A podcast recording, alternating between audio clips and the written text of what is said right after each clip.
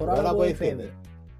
このラジオはトラナラボのエンジニアが業務や技術、働き方についてざっくばらんにお届けする配信番組です。ツイッターでフィードバックを受け付けています。ハッシュタグ、シャープトララバアンダーバー FM、シャープ TORALAB アンダーバー FM でツイートお願いします。パーソナリティは奥谷と急いでお送りします。よろしくお願いします。はい、お願いします。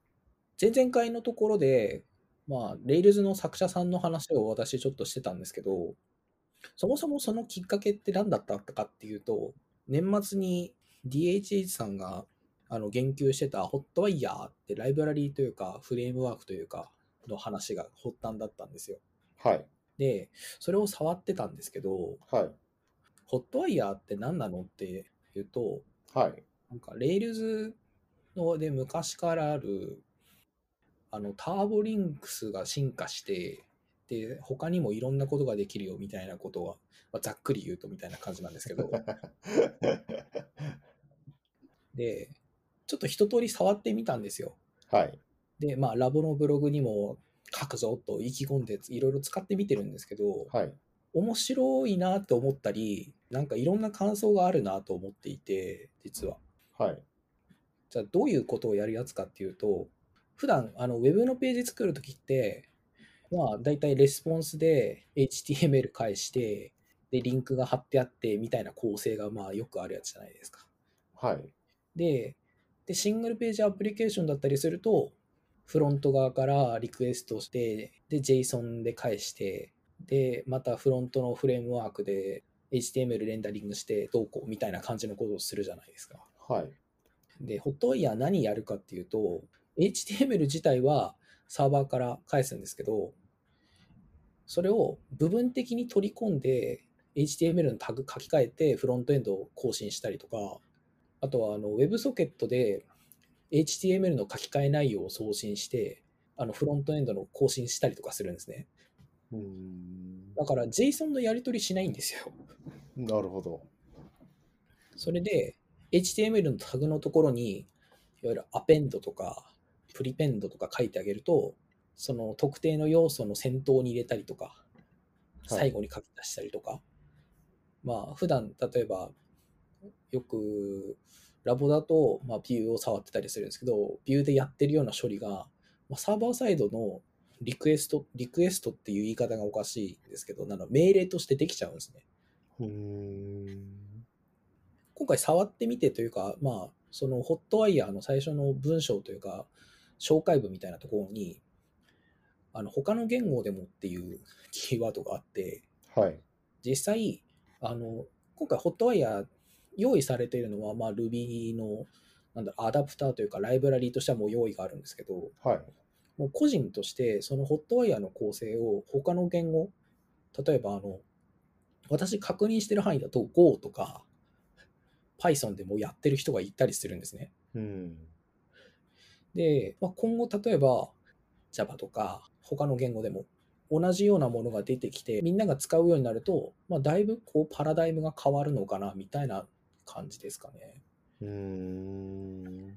なんとなくわかるのは、DHS さんのツイートだったかな？ユーザーの問題を解決するにあたって、シングルページアプリケーションで何かやるのを、問題の解決を複雑にしてるだけだみたいな話があったりして、まあ、確かにそうなのかな、みたいな。あの、業務のアプリを開発するっていうところの発端があるじゃないですか。はい、まあ、それを考えると、確かに今回みたいな、その、あの、えフロントの、なんだ、HTML の要素を書き換えるのをサーバーからリあの要求する命令で書き換えるって、必要最低限のことができる内容として揃ってるんで、うん、なんだろう、そこって一貫してるのかな、みたいな。ですかね。少なくとも業務アプリケーションみたいなものを作ろうと思ったときに、そんな複雑なこといらないじゃないっていうのは、まあ、確かにそうかもしれない。うん、まあそうですね。まあえまあ、ば時と場合に、まあ、け まあ、何でもそうですけど、まあ、時と場合によるのかなみたいな感じはしますけどね。まあ、うんさっきの通販の例で言えば、まあ、物を買うことが目的なんですけど、ーうんまあ、結局、なんですかね。うーんとつ、なんですかね、その、物を買うにしても、結構、実は結構いろんなことが必要。なんか、どういう、どこに送るとか、うんどこに、えーどういうふうに支払うとかみたいなうん情報って別に、うちの通販だけじゃなくて、どこでも、えーと、必要な情報だったりするんで、まあ、なんか、そこを、なんか SPA を採用して、なるべく離脱しないようにするみたいな使い方はあるとは思うんですけど、確かに、えーまあ、実装する側として複雑といえば複雑なのかもしれないですね。うんうんユーザーの体験を良くして購入してもらおうっていうのには、まあ、寄与してるかもしれないけどってところですよね。そうですね。確かにそうなんですよね。去年の年末から、まあ、1月、2月って LT 会に何度か、あとはテック系のオンラインイベントみたいなところを何回か見てたりするんですけど、はい。まあ、ホットワイヤー言及してる方が何人かいらっしゃって、まあ、いろいろ見たりするんですよ。うん。で、具体的に、じゃあこういうケースで使おうみたいなのに触れられてる方はあんまりいなくて、うん。こういうことはできるよっていうのはわかるけど、じゃあこういうケースで有利だよっていうと話はあんま今のところ出てきてないかなみたいな印象ですかね。うん。公式のドキュメントを見ると、なんだ、これを、このタグを使って作ってあげるとこういう風に有利だよみたいなことが書いてるんですけど、はい。まあ、それは具体的なイメージまではまだ落ちてないかなっていうところがあるので、まあ、やっぱり具体的に実際使って、まあ、特に日本のエンジニアに対して言うと、日本のサービスで誰かが大々的に使って、それを告知して、こんなことができるぞって告知してくれたら、流行るかもね、みたいな。ね、で、それがさらに、その Ruby を使ってる人たちの中に閉じちゃうとあれなんで、はいはい。さっき言ってたあの他の言語で同じ構成取ってみたみたいな話がポツポツ出てくると違うのかなみたいな。うん。そうですね。なんか、パッと見た感じ、サーバーサイド側の言語にはあんまり依存しないみたいな感じっぽいので、基本的には HTML 作って転送する仕組みがあれば、まあできそうみたいな。まあゼロからやれって言われたら俺無理かなと思っちゃいますけど。確かに面白いですよ。その中での機能でターボフレームっていうのがあって、あ例えばあのヘッダーとかサイドバーとか、あとはフッターとかのパーツを切り出して、それをあのチェーンローディングできたりするんですよ。はい。で、そうすると、ヘッダーとかサイドバーって、大体誰のページで表示しても一緒じゃないですか。うん。だから、そういう部分だけ切り出してキャッシュできたら効率的だよね、みたいな話が書いてあって、うん。あ、確かにそうだな、みたいな。それぞれの人のキャッシュすると、全然キャッシュ効率って上がらないんだけど、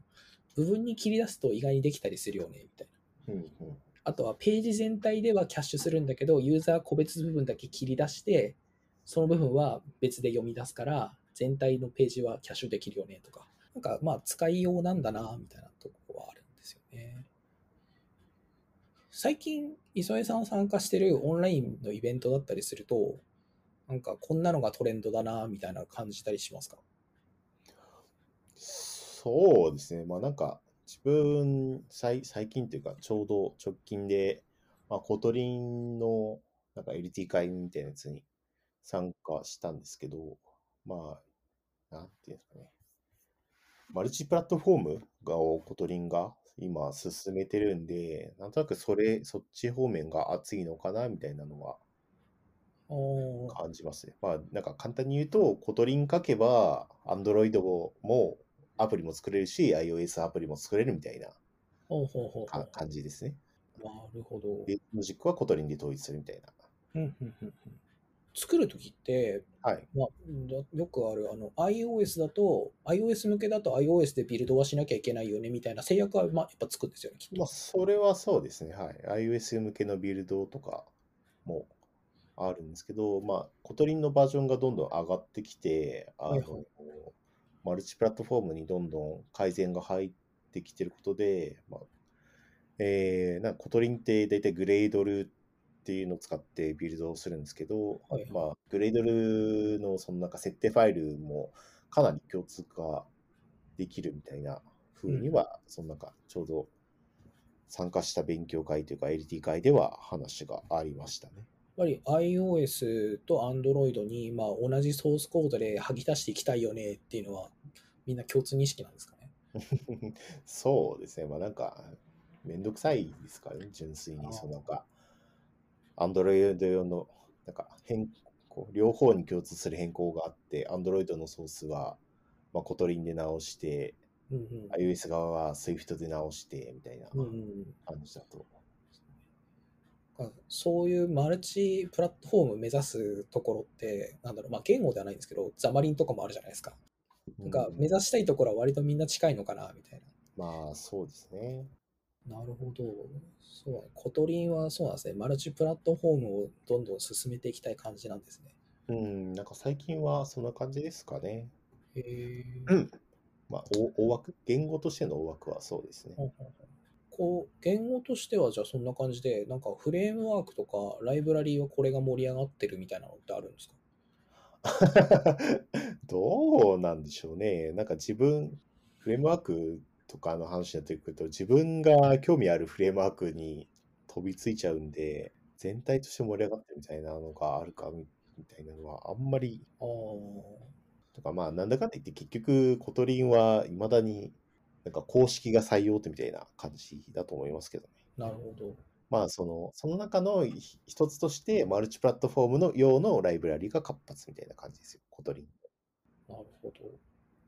磯江さんが個人で、なんかよく見てるようなライブラリって、なんだろう、ブログとかで見てると、なんだ、コトラーでしたっけ？ああ、ケケイターってやつですね。あれってサーバーレスでした？いや、えーケイターは普通になんかウェブアプリケーションというかウェブフレームワークですよ。サーバーレスで言ってたのは、あれはコトレスの方でしたっけ？あ、そうです。コトレスです。なるほど、なるほど。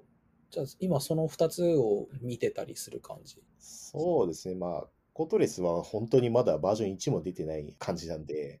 ちょっと今は離れてますけど、まあ、ケイターとかはちょくちょくというか見てますね。なんか、どんどんなんか改善進んでる感じなんですか？そうですね。まあなんか少しずつ対応して、なんかベースの、えープロジェクトコースでなんかスプリングブートの形式で書けるように、まあ、あのいわゆるアノテーション付きであのルーティングを定義できたりみたいな話とか、なんかそこはそこで盛り上がってる分野なのかなとは思いますね。なんかいわゆるサーバーサイド Kotlin って言われる文脈の中では。通販チームだとなんか、社内ツール側で Kotlin 使ってるじゃないですか。はい。なんか、そのうちお客さんがいるサービスでも使っていく雰囲気ってあるんですか？ああ、そうですね。なんか一応なんか、 Ktor 自体はもう本番投入されてて、あ、そうなんですね。一部 Ktor で動いてるっていう感じですね。へえあ、そうだったんだ。えーはいずっと社内ツールで動いてるもんだと思ってました。ああ、どっちかというと、まあ本番投入されてるんで、あのー社内の、なんかいわゆる研修的な感じで、そっちに触れときましょうみたいな感じですかね。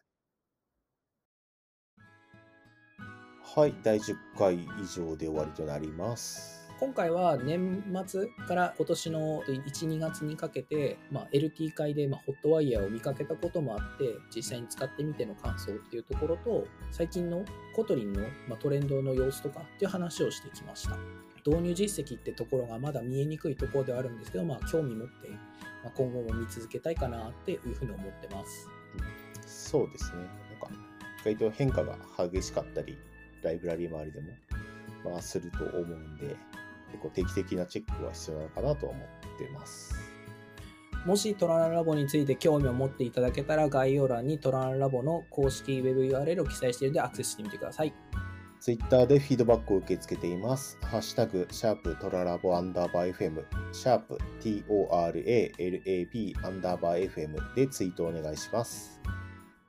それではさようなら、また来週。